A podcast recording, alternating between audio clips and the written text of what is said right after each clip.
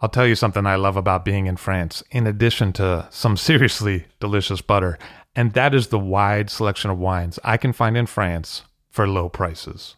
It can be much more difficult to source those same bottles back in the States, and that's why I love to buy wines out of France with Ideal Wine. I have bottles shipped to me, hassle free. It's easy. Ideal Wine has a new auction every week and is a great source for iconic names like Ouet, Louis Roederer, and Domaine Leflaive, as well as rising stars like Arnaud Lachaux, Gonon, and Tissot. Find the wines you'd rather be drinking at idealwine.com.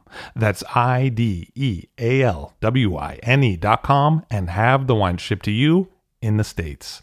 Use the promo code FIRST, F I R S T, for $15 off your first order of $150 or more. Hey, that's $15 you could save, and that is some good butter money. See for yourself at Ideal Wine. I'm Levi Dalton, and this is I'll Drink to That, where we get behind the scenes of the wine business.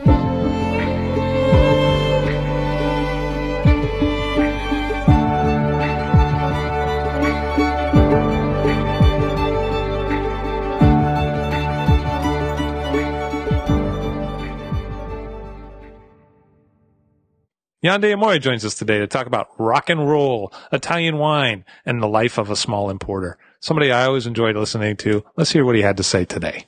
So I'm here today with Jan D'Amore, who runs D'Amore Selections, a Italian wine importer in uh, the New York area. Hi, Jan.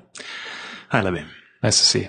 Likewise. So you moved to New York uh, to work in a rock and roll band.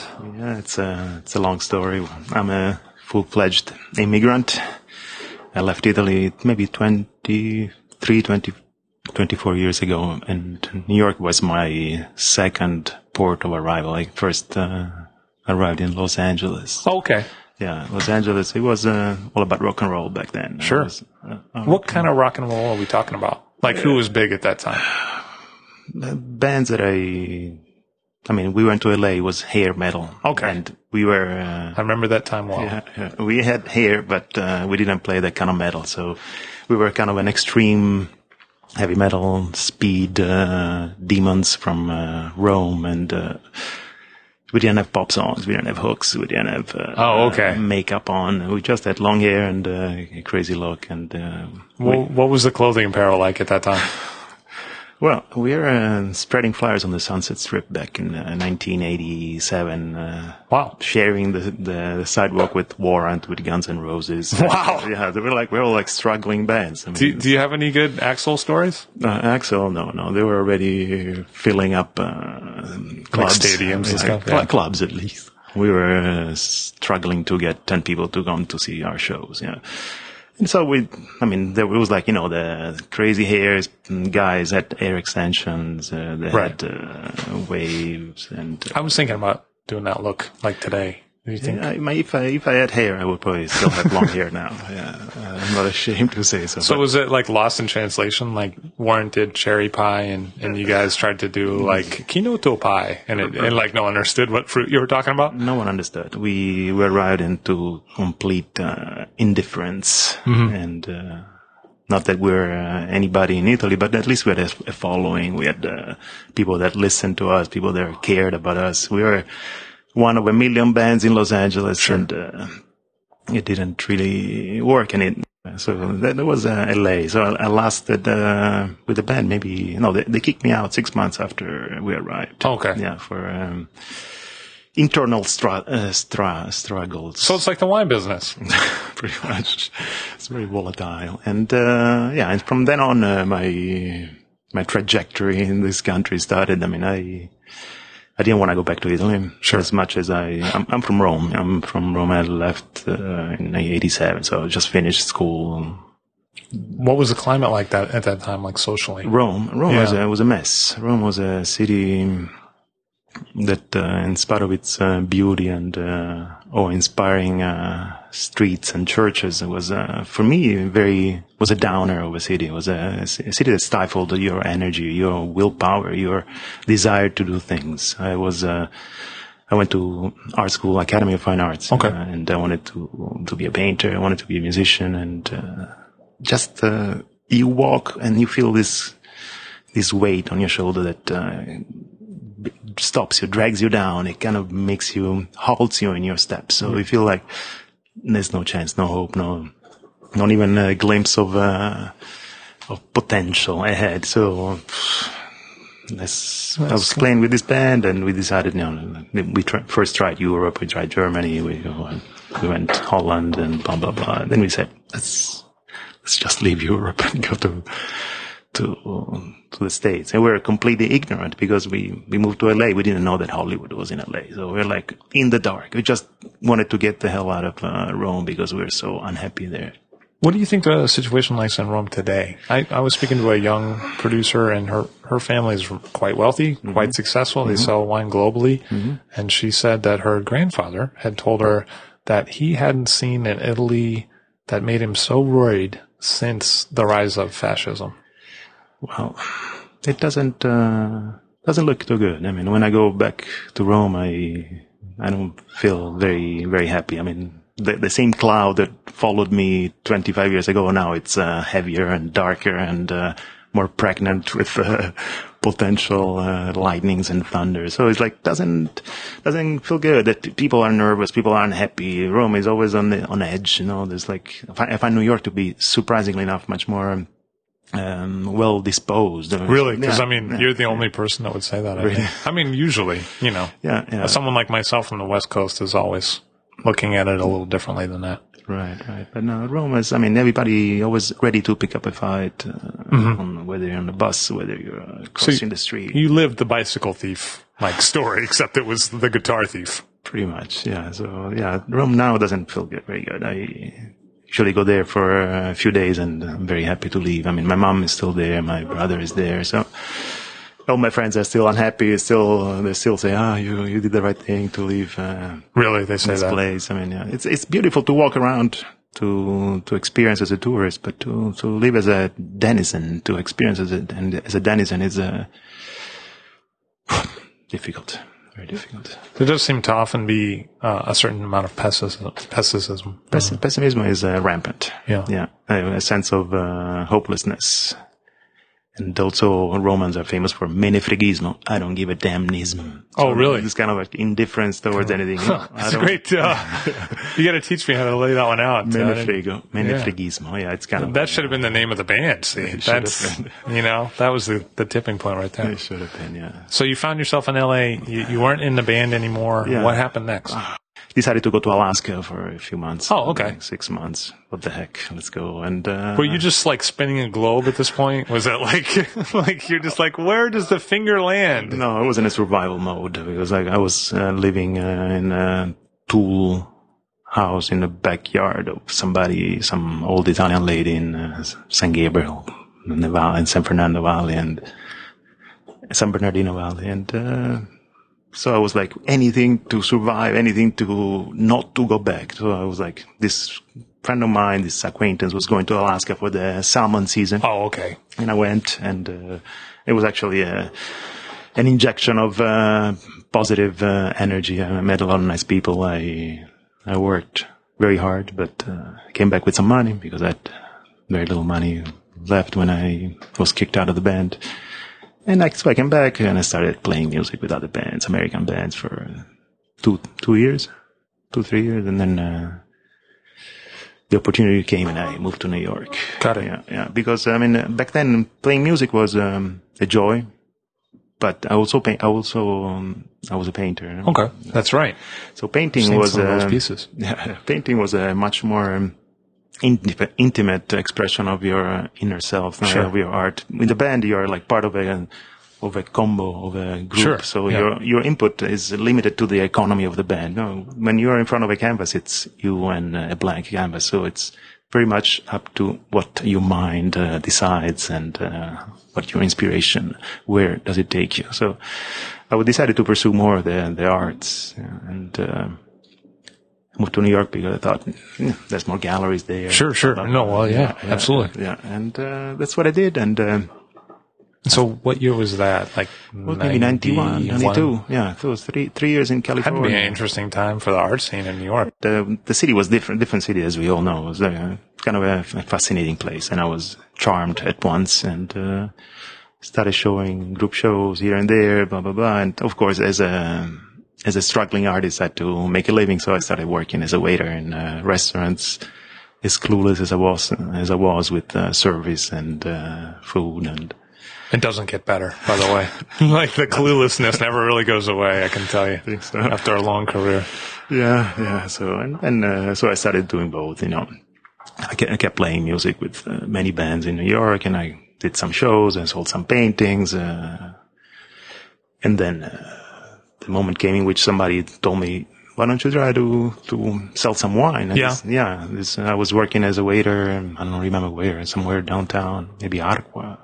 So I, I thought, frankly, I my interest in wine was uh, developing because in restaurants I started opening nice bottles and started like exposing myself to different stuff. So it was more like in New York that the wine side came Yeah, through. It wasn't so much on the Rome side. No, on Rome side, I grew up drinking uh, Frascati no vintage Uh-huh, sure. from a jug that uh, farmer brought to our house. Uh, Well, at least you know it's not a fake. You know it's what I mean? fake. Like, there's no no chance it's a forgery. You know? No, that wa- wasn't, but I'm sure it was probably uh, not quite uh, the drink of choice of today. But uh, we, we bought these 10 liters, we left them on the balcony, exposed to the weather, and Really? the sun, and every day Wow. we filled up a carafe and we brought it to the table. So that was our cellar, the balcony in Rome in the summertime. Wow. So definitely no, I don't think I ever uh, opened a bottle with a label or with the vintage on it when I was in Italy. It was just n- not uh, part of our daily culture. It was always white wine from the hills outside of Rome. That's Really? it. And what what were you eating with that? Just curious. Like it didn't matter. It was uh, didn't matter. Didn't matter. Yeah. Oh, I mean, Rome, you always drink white. Ninety-nine percent of it that true? white. Yeah. Yeah. it's a white uh, wine. Uh, Is that because of the artichokes and stuff? I mean, because of the heat, because of the the lifestyle. People kind of like lazy about, and uh, there's a pace of slowness, and the the wine is a refreshment most of the time, rather than a, a drink of intellectual pleasure. So the white wine is uh, very much part of the culture.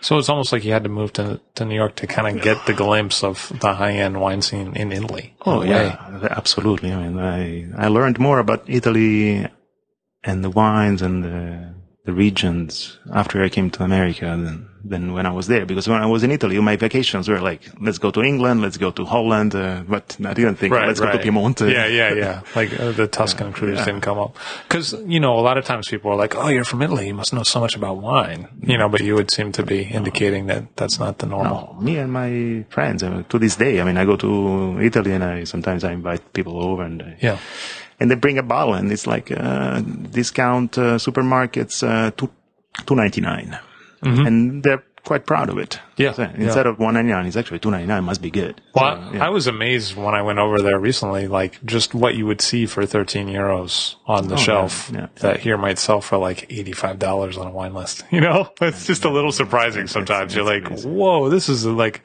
like the equivalent of like a Rite Aid supermarket, like totally not a nice supermarket.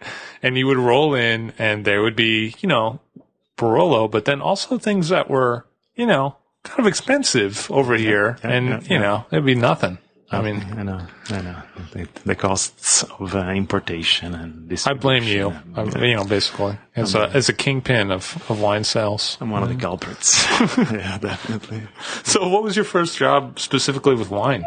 With wine was um, I, I I jumped into uh, a sales uh, rep job with uh, Vinifera Imports. Okay, and you know they've been importing a lot of Yeah. what are now really seen as classic. Yeah, back then, uh, very yeah strong portfolios like 1996 or seven when I started. How many Italian importers were there in New York at that time? Mm, Very different scene. It Yeah. was just uh, him and uh, maybe three, four more. Wow, Yeah. that's amazing. In all of the New York area. Yeah, it was a very When do you think that really changed? When did we see the skyrocket in Italian wi- wine consumption in New York? early 2000, I think, Yeah. 2003, four, um, and, and onwards. Yeah, the, just the breadth and variety of uh, Italian wines that has come to this market in the last six, seven years has been uh, amazing. Yeah, you're not somebody who just brings in Chianti and Barolo. You're bringing in, you know, Malvasia. You're bringing in Ruché. I mean, you know, these things are not uh, the big autostrada of the wine world. No, and to bring those things uh, back uh, in the 90s would have been kind of unthinkable. At Right. least It would have been kind of. Like, Why? What changed?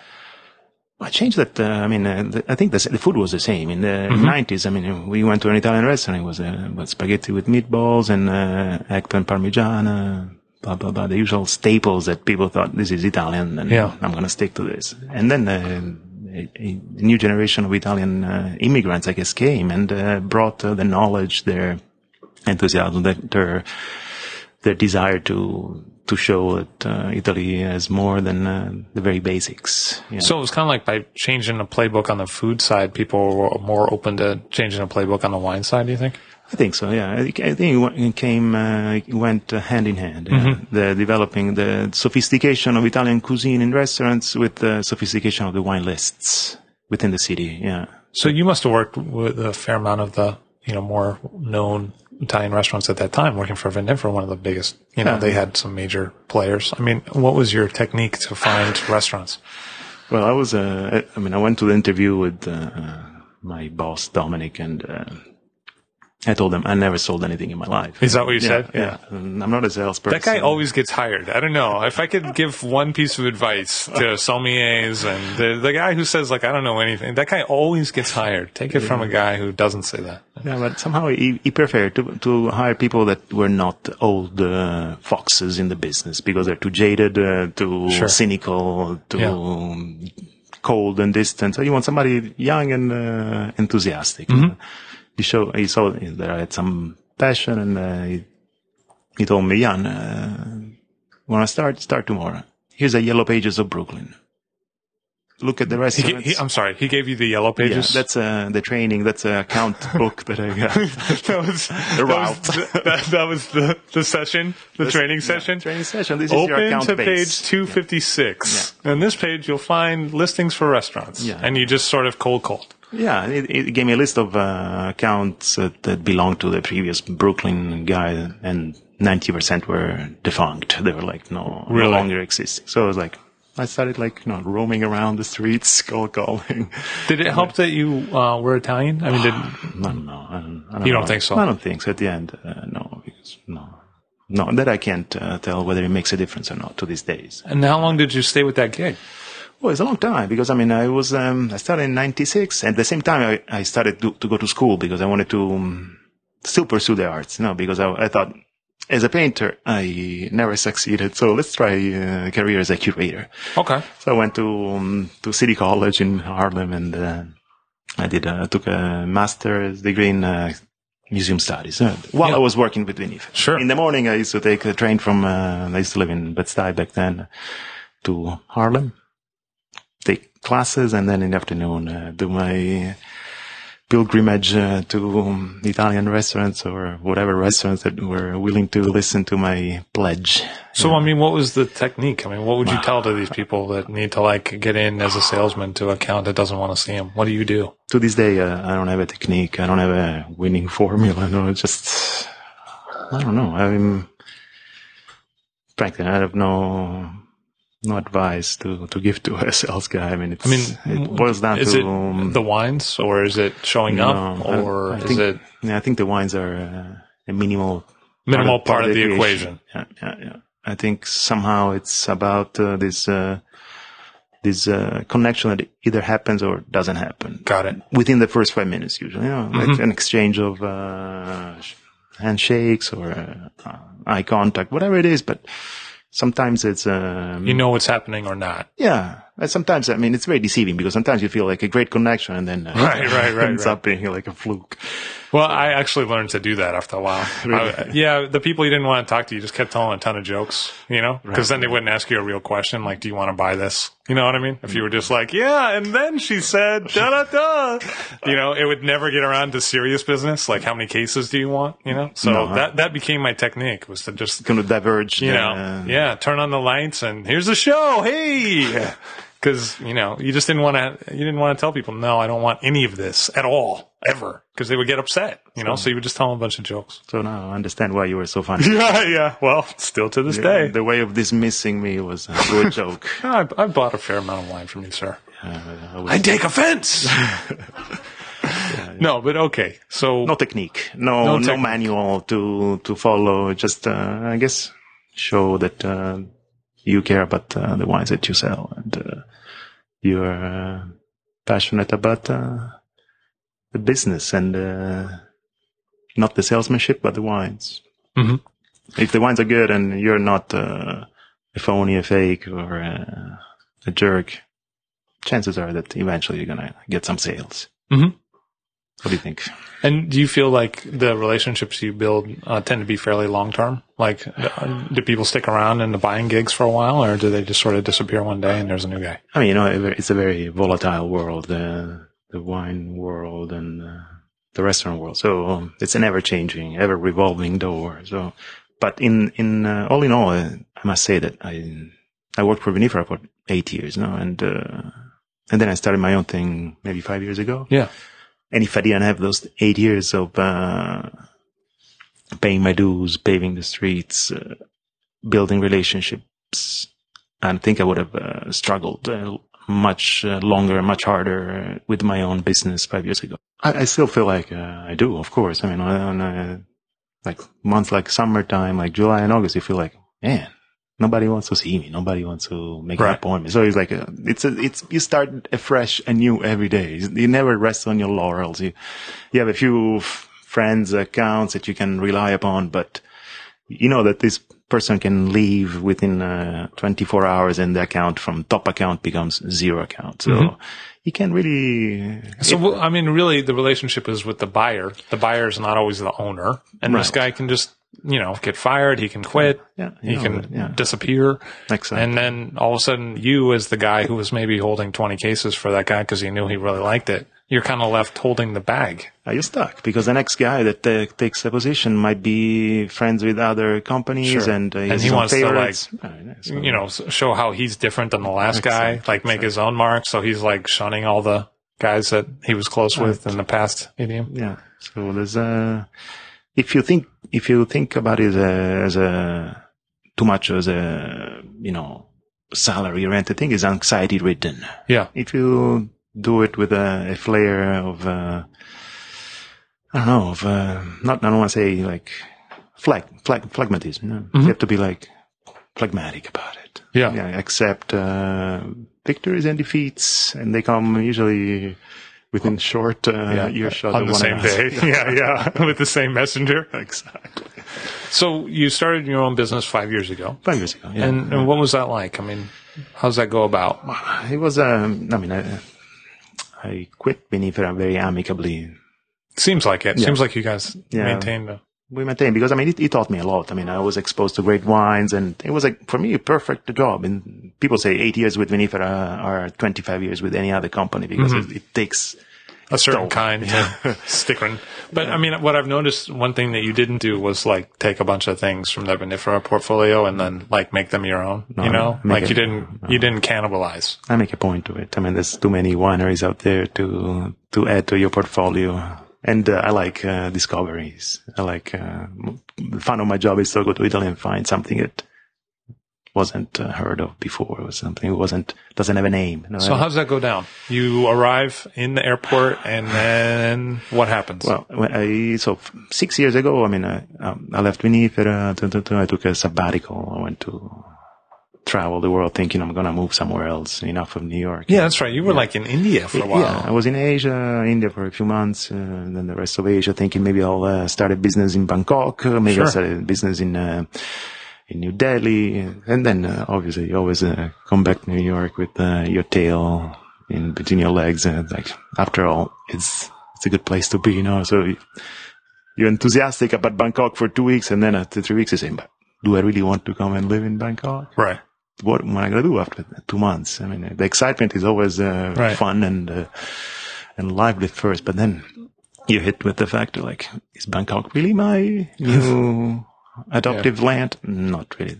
So I came back to New York and uh, started interviewing with other companies, uh, Got it. thinking, I guess I'm gonna go back to the wine world. And I, and I thought, let's do something that uh, I know I won't quit uh, after two, or three years because eventually, when you work with somebody else, you're gonna end up being unhappy for one reason or the other. Sure. With Vinifer, I was unhappy because it became too routine. Mhm. The money was good. Well, I think that's a good time. Good time to leave. Right. Yeah, that's what I thought. It's like, let's leave now. When you've got it figured out. yeah, yeah. So I, I started uh, thinking, hmm, let's do something. And uh, being the independent-minded person that I am, I didn't want to rely upon uh, any investors, uh, any loans or anything. So I started really small, really. I decided let's pick up a couple of producers and uh, try to bring them in. So I, June 2006, I went to Italy for three months, two, three months, and I traveled miles and miles, visited uh, hundreds of producers, and I think I came back with five producers. Mhm. The beginning of my business, and uh, Who who who are those? it was Flavio Roddolo, this guy in Piemonte. Which I, I personally think is one of the real superstars in your portfolio. Like, I mean, he would never want to be called a superstar himself, but I, I think the quality level is so high for those ones. He's uh, he's my pride and joy, my kind of daily inspiration because it's like wine as I see it, in very genuine, very uh, against the star system, against uh, labels. I mean, it's like so. I, So it wasn't like you read about it in a magazine where it said like a thousand points No. and then you went to go meet him. It was more like, it was complete happenstance because I had an appointment with um, a Dolcetto producer from Dogliani. got it. She came to pick me up at the hotel where I was staying in Barolo. And uh, she told me, Jan, before we go to see my winery, I want you to meet this guy. Really? So she's the one who brought me to him. I didn't even know his Wow. existence. Yeah. So we went there because she told me he's my kind of my mentor, my inspiration in the wine Mm-hmm. world. So we went there. We spent a couple of hours of silence, basically, with Really? uh, Mr. Roddolo. It was very, not, he's not exactly Johnny Carson, is he? no, he's not entertaining. He's not, uh, he's not, uh, talkative un- unless he really knows you. So it, it took a while. It, it, it was a, a very a meeting of, uh, like trying to learn from each other without, uh, really talking. Kind of like, let's look at each other, study each other without. So it was nice. Then we went to, I went to, to, to see this woman, uh, cellar and uh, ended up not picking her wines. And Boy, Yeah. that, that, that sounds kind of like you're a jerk, Yeah, actually, she, she a little bit. She didn't talk to me for two, three years. yeah, I can, I can see that. I don't know why, because she's, Yeah. she's the one who was actually thought, told me you should meet this guy first. Maybe, Yeah. maybe her career as a broker is yet to come. You know? Yeah, yeah, but she's now in, in New York, thankfully. Oh, good. Yeah, she's, Yeah. Uh, and So- her wines are excellent. And ends well. That- It ends that's what I well, yeah, it ends well. So, yeah, so, um, so, so a lot of the producers that I picked up were just by pure happenstance. I mean, my Amarone producer, I spent uh, three days in the Valpolicella being disgusted basically by what I saw, what I, who I met. Uh, I met a lot of producers that told me, ah, we already imported in New York, but if you want, we make uh, a special label for you. Oh, really? Would you like uh, the wine to be on the sweet side, on the drier side? Oh, really? So darker, like lighter. like, it was like some sort of order form at, Yeah. at like a Chinese restaurant or something. Like just tick the boxes that you want. very, very off-putting. Yeah, Yeah. wine world as a sheer business, pure business, nothing else. So Did you get a chance to screw with them a little bit? Were you like, well, I want it super dry, but also really sweet. Can you make that happen for me? Or no, you didn't. no, because back then I, You just got out of there. right. I mean, I, I didn't even know what to expect, and uh, from people, from producers. So it was like uh, it was a learning experience. I've never dealt, I never uh, negotiated prices or wines, but the fact that they actually told me, "Yeah, we'll make it as you want it," so it was like, okay. I've, I've actually go. never heard of that outside of like supermarket buyers, like people buying for like private labels for a supermarket. Those were reputable producers, Yeah, well, imported in the states. reputable to some. Yeah, yeah. And uh, then uh, at the end of the day, one of the days, we ended up uh, in this cellar recommended by another producer, and um actually it was a a small epiphany. Thankfully, sometimes they happen. Yeah, usually you end up uh, going to your back to your pensione, kind of beat and defeated. Uh, sometimes you uh, you end up uh, going to bed with a smile, thinking "Hmm, maybe I found something. And so some so basically, uh, I, I, did my research. I studied a bit. I read, uh, but it was traveling and asking, being and, in the yeah, room, yeah, being in the yeah, and uh, and improvising. I asked. Uh, I went to like the same. Game the long and ask, what do you think is good? And boom, boom, boom. I still do that. I mean, it, Yeah. it's usually through recommendations, word of mouth that I find my newest um, additions to the portfolio. I remember that's what exactly what Kermit Lynch said. That Yeah. exact thing, like going to the cafe and being like, "What do you guys think is good around here?" Like that. That was how he got started. So it continues this way, even more so now because I don't have uh, urgency to build my portfolio. No, Really? No. I- You feel like you have enough wine for what the market can bear at this time and the size of your company. Busy, busy. Um, it's more about the size uh, that I am Mm-hmm. and uh, the, what the market can bear. I mean, like basically, I'm by myself in the streets, Right. and, uh, so I can only fill up my bag with so many samples when I go out to, to see my appointments. And But you've had salesmen before. they came, they came and they went. Like Yeah. it's, it's classic. Now there's a, a new woman that started with me two months ago. My last salesperson opened a wine shop in the Gowanus. That's right. Yeah. He worked with me two years. It was very, very good. So, but basically I can only rely upon, uh, myself, Mhm. bottom line. So, and I know that I, if I grow too much, I'm, I'm gonna put some of the wines that I import in, uh, in the back burner, like, Right. you know, like, you know, um, I like it, but today I'll bring this other one out. So Sure. I don't want to have that happening too often. I want to be feeling like everyone that I have is my little child, my little mongrel, mongrel child. What have you been uh, excited about lately amongst your children? Well, maybe this guy, another Piedmontese guy, yeah, another Piedmontese guy that uh, I found while I was with Roddolo in uh. April. Yeah, April, and um, he's in the mountains bordering France. Okay.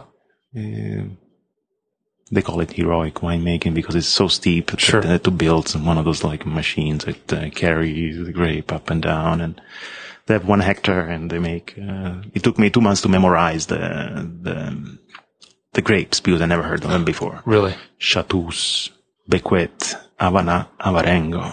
It's all these things. I And what the heck? And a nice stainless steel. It's a nice family, and it kind of it was an immediate uh, kinship, an immediate uh, feeling of like, oh, this is nice. This can.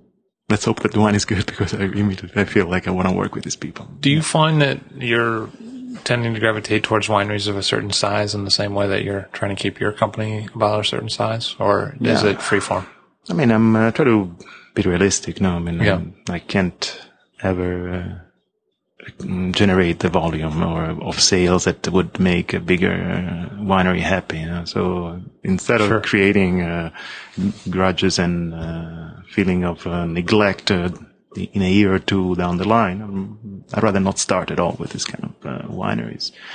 And usually the wines that uh, I like, uh, as as far as taste goes, are uh, mm, not necessarily, but oftentimes made by smaller guys. Mm-hmm. So it's kind of a combination of things. I don't want to pick up a burden on my shoulders. I feel like, oh my God, the pressure. I have to sell these wines. Otherwise, these guys are going to be unhappy. I don't want that. I mean, I started my own business to have no pressure of the sorts. Right.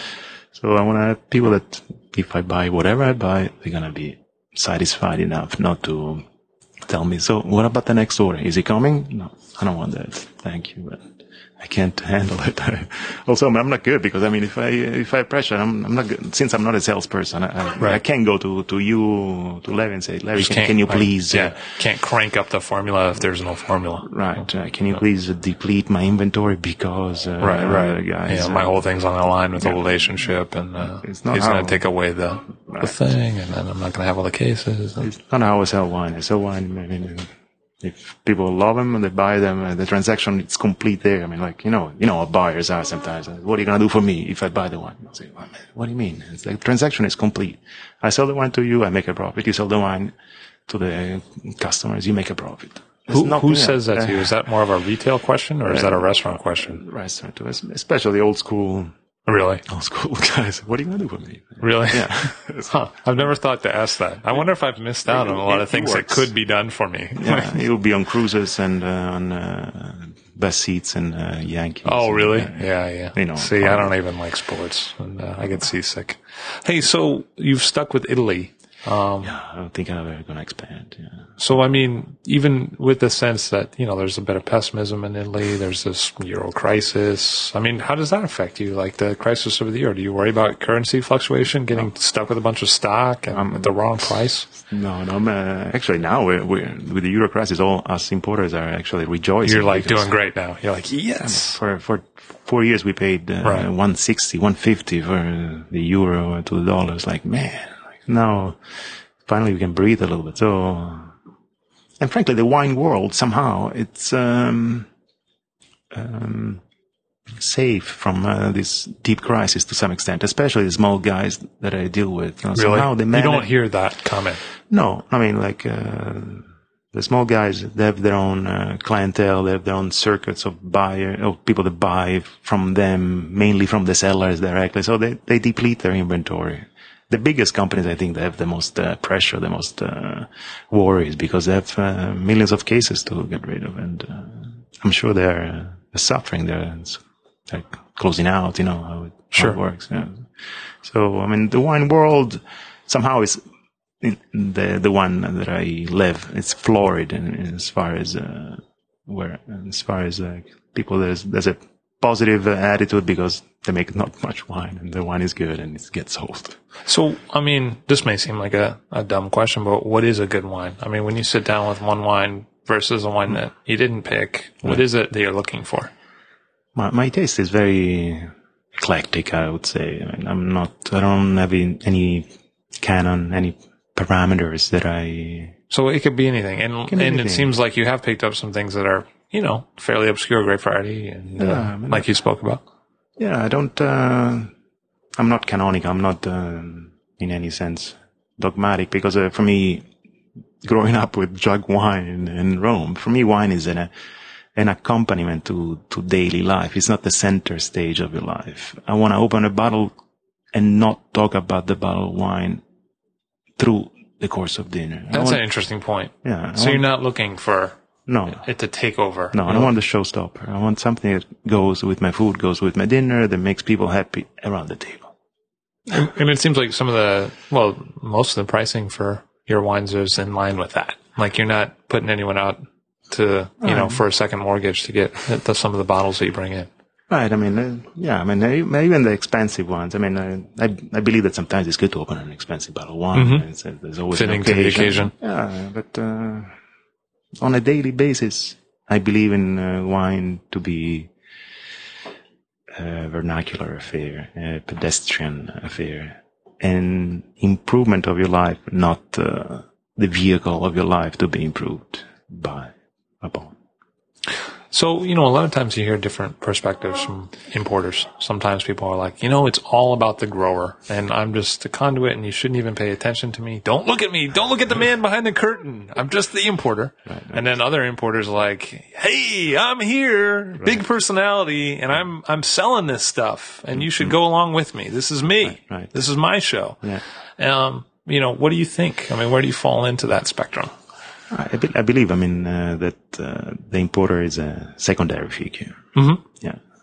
But without the importer, the wine would never get here. So the, Right. the Well, I'm not drinking Roddolo without your help. Right. Because So- not a lot of people are going to sit for two hours silently without talking to him to get the com- the commission for the wine. like that takes a special kind of dude. exactly. So the the role of the importer is, uh, is a behind the scene kind of guy, but uh, with a, a presence on the market which is uh, felt but not overwhelming. That's Mm-hmm. how I, I see it. The importer as a vehicle, as a as a man who makes uh, the thing happen, but that's it. I don't want uh, I don't want uh, the star importer. I don't want to hear about uh, trends and that. It's like that goes beyond what I see the wine world uh, to be. No. So you're not looking for the to be on the next big superstar like trend, you know? Because I mean, they do come along. You know, all of a yeah, sudden, yeah, everybody's pouring this by the glass, or true, yeah. everyone's doing that. You know, No, no. it's not a concern. You're not thinking at home like, "Hey, what's going to be the next thing? Maybe I should bring some more of that in."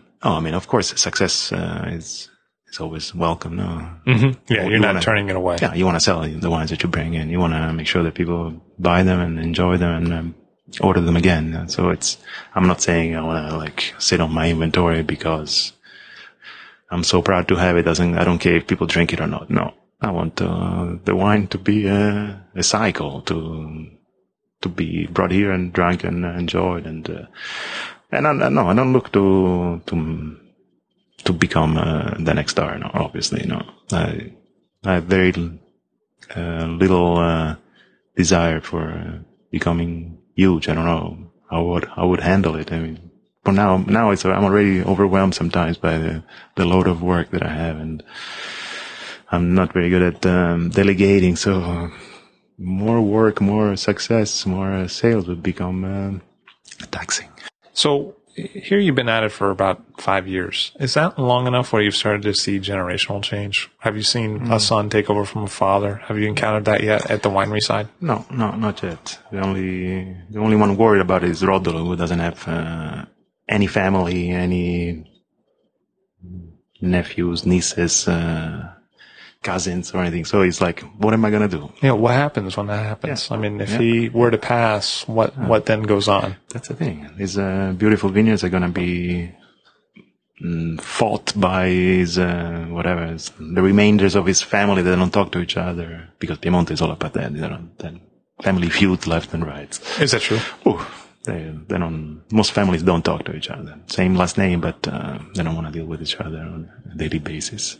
So yeah, Roddolo will be the only case in which, like, what's going to happen? But the other wineries are pretty young guys, mainly young guys. I, I, I like to, to work with uh, a young generation. Usually come from, they come from, you know, gr- grandparents uh, planting vines and now they're the guys making changes in the regime of uh, the vineyards and the winemaking techniques. So is it common for them to say, "Hey, what's the feedback?" Or is it common for them to say, "This is what I'm doing, and you can order it or not"? Uh, with some of them, there's a very close uh, relationship. They're very eager to know what's going on, the reaction, especially the ones that are completely unknown. That they're, I just got a new wine from uh, Romagna. I mean, and uh, it's great. Yeah, Centesimino grape is a red grape, red varietal grown by like seven people maybe in the hills of Romagna. So he's like, uh, let's see what happens to the Centesimino in New York. What the mm-hmm. heck? Uh, what's the reaction is going to be? So he's like very eager. He was already here uh, for a few days. We, we scooted around the city tasting wine. So it was like, it's kind of nice. It kind of, it's infectious. Uh, the enthusiasm of this guy kind of makes me want to continue in this path in uh, finding unusual things, finding, uh, off the beaten path. I don't have a Brunello in my portfolio. I don't right. care to have a Brunello. but you do have a Barolo, so I guess it's worth asking. I mean, are you finding that some buyers at the restaurant level are super drawn to the more obscure, um, like grape varieties that have never been heard of, mm-hmm. or do they also buy the Barolo, or are people who buy the Barolo not buying the ones that are obscure, or is it a mix? What's happening at the restaurant level? It's a it's a mix. I would say that uh, a lot of my customers say, "Jan, when are you gonna get a Brunello. They do ask yeah, for that. When, it's such a mainstay of yeah. Italian cuisine even today. And I tell them um, when I find uh, one that I love, and they tell they tell me, don't don't worry about it. Oh yeah, yeah. If it sucks, we'll sell it. Yeah. Oh, I remember a guy who was on the import side saying to me one time, "Look, you gotta understand, Brunello's a brand name. It's a brand name. It sells. So, but I mean, I don't know that that's necessarily my viewpoint, but that is what that gentleman told me at that time. Right. And, uh, and Brunello, frankly, I went there, I don't know how many times. I mean, kind of, if I set foot in Montalcino again, they're gonna shoot me because I mean, I, I go there, I visit 15 wineries and I, left, I leave empty handed because yeah. somehow I don't really become fond of most of Brunellos that I taste. So yeah. there's a market that's drinking a lot of this wine. When you go, you find that you're not so drawn to it. I mean, what do you think that, um, maybe the people here don't know about Tuscany that might change their mind? I don't know.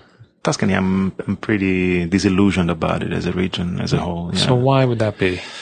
Well, me as a, as a wine drinker, as a wine lover, uh, Tuscany, it's very business-like, very business-oriented, uh, suffered uh, from a huge identity crisis as far as like style, as far as what to put in that bottle. And, uh, mm-hmm.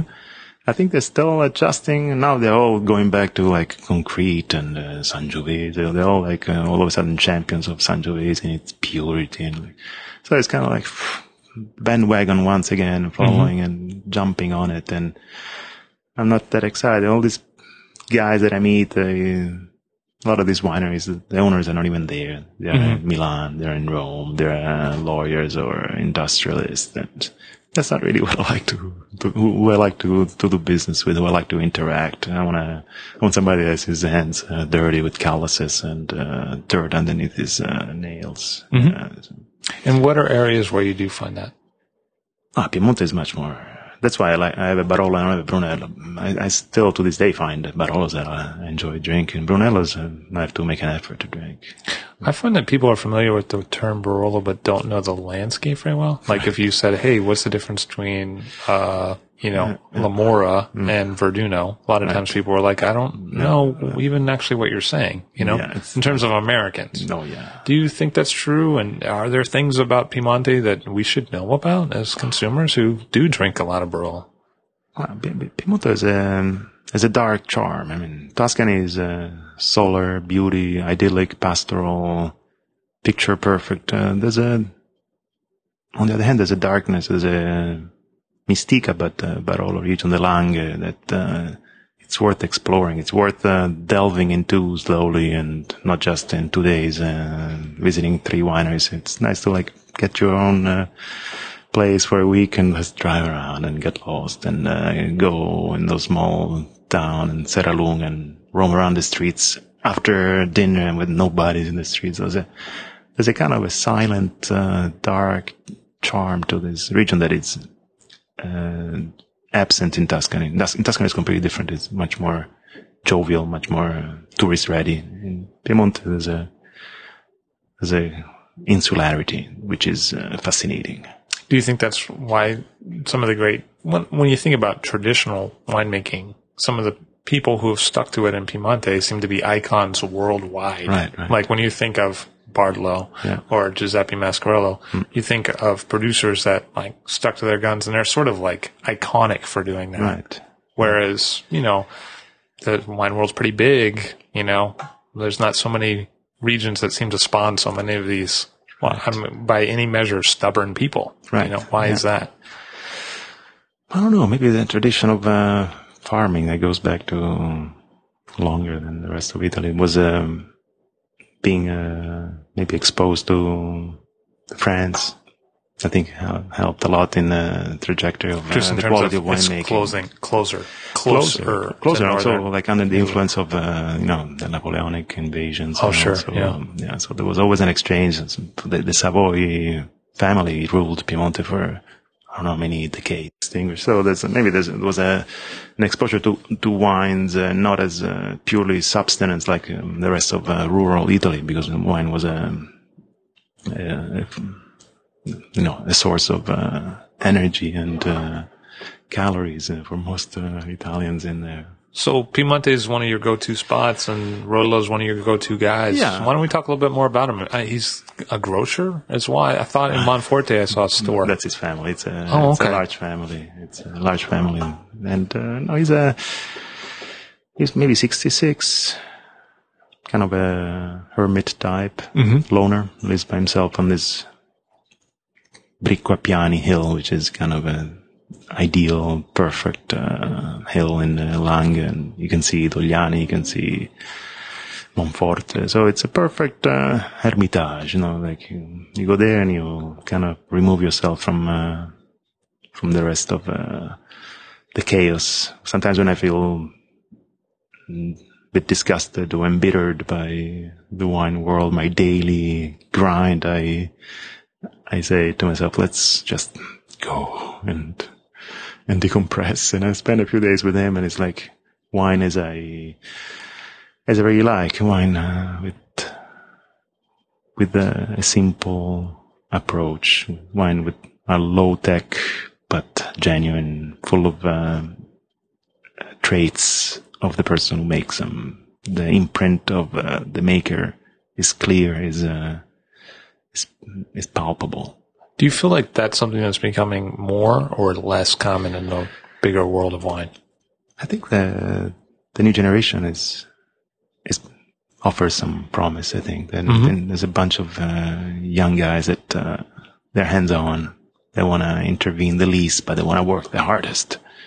They want they like to work the vineyards. They like to like use their tractors and use their hoe, and so it's nice to see that uh, there's a tendency to go the other way around. To let's let's go back to being farmers because it it's rewarding to some extent. You know, back in the you know the 80s was everything was uh, mechanical, harvesting was mechanical, and now it's like a pride and joy of all these young winemakers. We have everything by hand. We do everything by hand. We we let uh, the grass grow in between the, the vines. We let, we we use uh, you know fava beans of Esho to to to fortify the plant. So there's a, a, a, great new generation. There's hope in the wine world. I think in the wine business, it's you know there's obviously there's a dichotomy between the, the great growers and uh, the small growers, but that's the beauty of the wine. The beauty of the wine world. There's wines for everybody.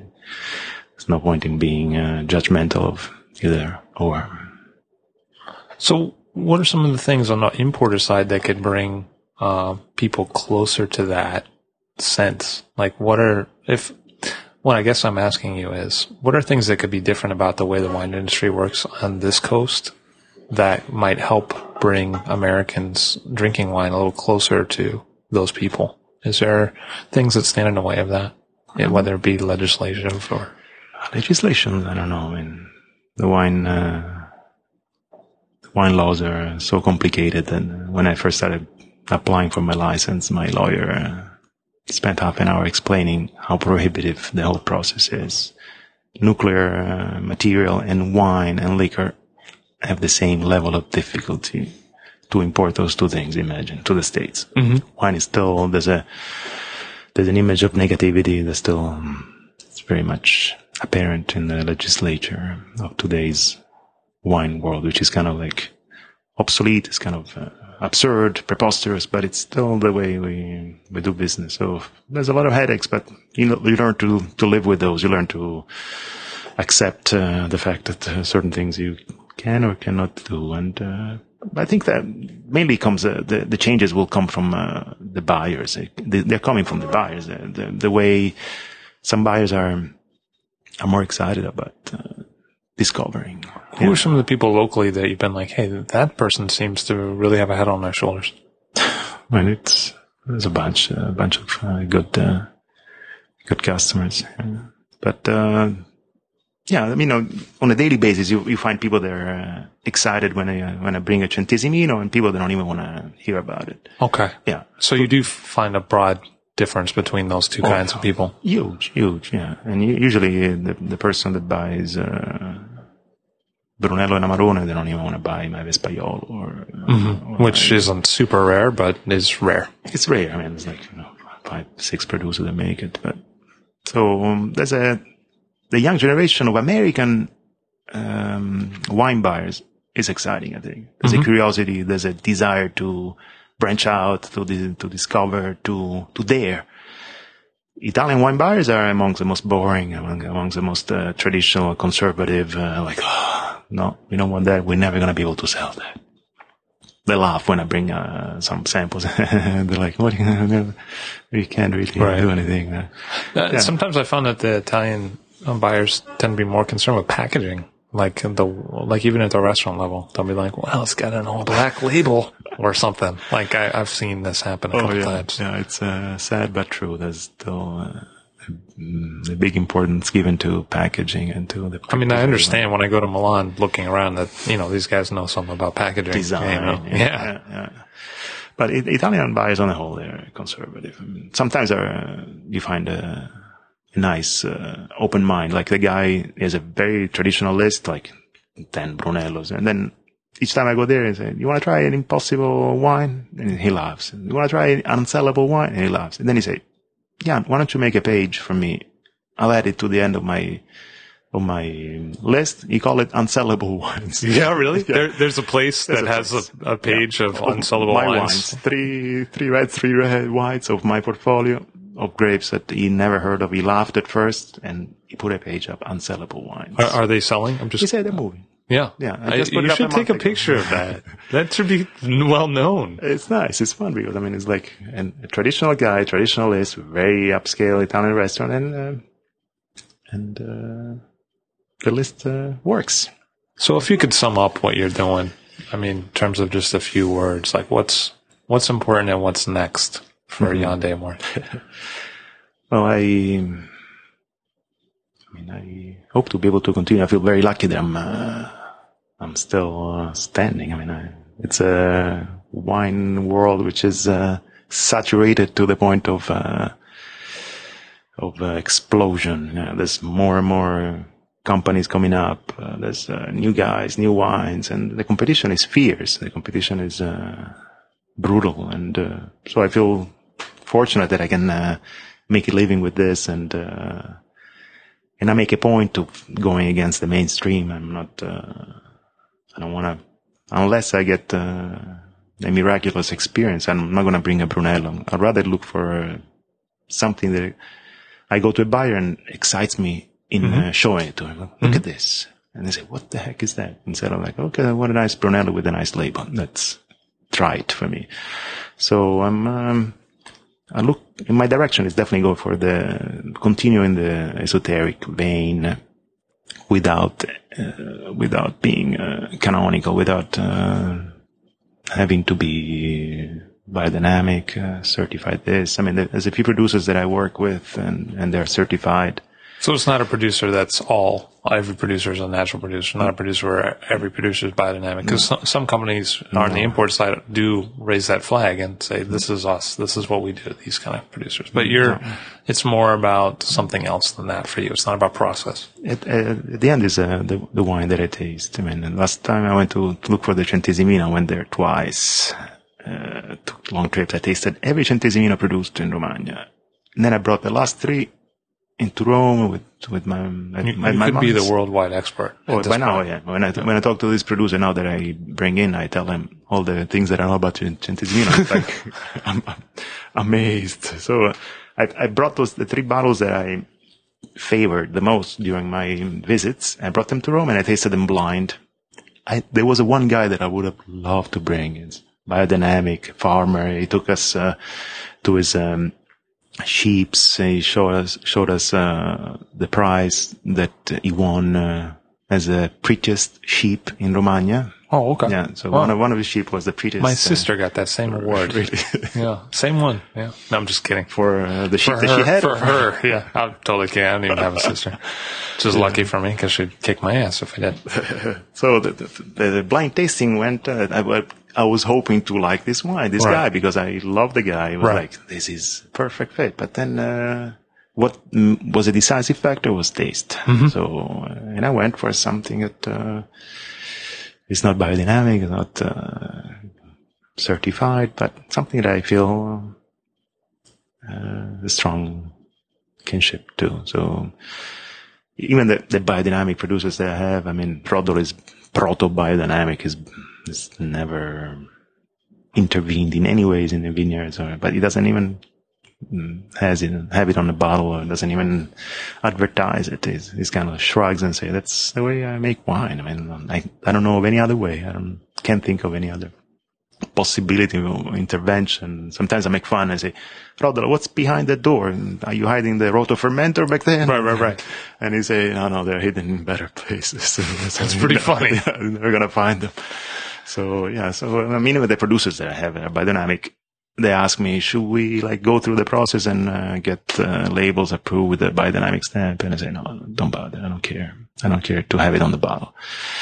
I don't care to have it on the bottle because it was, it's, it's a stamp that for me is, be, is, is been, uh, is becoming abused, is becoming, uh, kind of, is becoming a marketing ploy to some extent. And I don't, I don't want to deal with any marketing, any scores or any things that help me sell wine. I want to have a, a crusade for each and every wine that I sell, that I bring in has to be a, a challenge, not uh, with any aids uh, by scores or little stamps of uh, bio. So, yeah, I, one thing I happen to know about you because we've done together before is that you're vegetarian. How does that interplay with the wine side and what you're doing? Well, it interplays in, uh, in as much as I drink white wines 99% of my evenings. I, I enjoy them much more than reds. Red, with the red wines, I have a more of a platonic relationship. I put them on a glass, I smell them, put them away, and then go back to them. And so there's a long foreplay that uh, usually en- ends up uh, oftentimes in uh, not uh, not consummated. But I mean, how does that affect uh, the portfolio and your your kind of approach to uh, what you're bringing in? I mean, when people ask you, "Hey, what do you think about this red wine?" Are you like, "Well, it smells good"? Or I No, mean, man. what what happens in real No, life? I- I'm just asking. I still have the, I hope the, some capacity in assessing the quality of a wine, but uh, as far as uh, finishing a bottle of red, uh, it's a struggle for me. I do hear a lot of people as they spend more and more time with wine often say, "You know, I drink more and more white." You know, as they, Yeah, yeah. oh yeah, absolutely. I'm glad. Yeah. I mean, because if it was up to me, my portfolio would be maybe 100% white wines. Do you find more embrace of Italian white wines? I mean, specifically with Italy and also to a large extent with Spain. I feel like for a long time they weren't even considered wines. I know. But to this No. day, to this day, I mean, people say, I, don't- I still haven't uh, tasted a good Italian white wine. Right. Say, no, come on. It can be, it can be true. You, you must have at some point. There's some good stuff in Italy being made. You know, I mean, you taste probably more than I do, Levi. So you're exposed to a lot of, uh, I certainly agree that there's a lot of great white wines. I think often they're in a flavor profile that's different from the normal kind of white burgundy spectrum. And so people yeah, yeah. aren't always evaluating them on their own terms. yeah, well, it's such a breadth of styles and, and variety of uh, Italian, of Italian grapes that uh, I think it's, Which is the, the you know, the greatness about Italy. Yeah, the strength, exactly. The, the, the dividing factor between uh, Italy and the rest of the wine world. Do you find that those unique kind of flavor expressions can play really well with different vegetables? Are you experimenting in that way, or is it more just about you want that kind of acidic nature? acidic uh, uh, vegetables. I don't know. Frankly, I'm not. I'm, I kind of suck at pairing wine and food. I. Well, me too. It's, it's been my whole life. So Oh, you must be good, baby. I hope you're good at least. No, I kind of uh, improvise. I never, I never dwell on what's gonna be good with this food. But I, but I actually happen to know that you're a really good cook, so it's kind of funny that that you'd say that because I've had pretty pretty good food at, from your creative hands. I enjoy cooking. I enjoy cooking, but uh, basic stuff. I mean, I cook uh, pasta and uh, risotto. But perhaps that's the food that those wines are intended to go with. Possibly, yeah. So I mean, uh, Jan D'Amore, someone who puts his name on his his company and his heart in what he does. Thank you, sir. I really appreciated speaking with you, and uh, I learned a lot. Thank you. thank you, Levi. I'll Drink to That is hosted and produced by myself, Levi Dalton. Erin Scala has contributed original pieces. Editorial assistance has been provided by Bill Kimsey. The show music was performed and composed by Rob Moose and Thomas Bartlett. Show artwork by Alicia Tenoyan. T-shirts, sweatshirts, coffee mugs, and so much more, including show stickers, notebooks, and even gift wrap, are available for sale if you check the show website, all illdrinktothatpod.com. That's I-L-L, drink to that, P-O-D.com, which is the same place you'd go to sign up for our email list or to make one of the crucially important donations that help keep this show operating. You can donate from anywhere using PayPal or Stripe on the show website. Remember to hit subscribe or to follow this show in your favorite podcast app, please. That's super important to see every episode. And thank you for listening.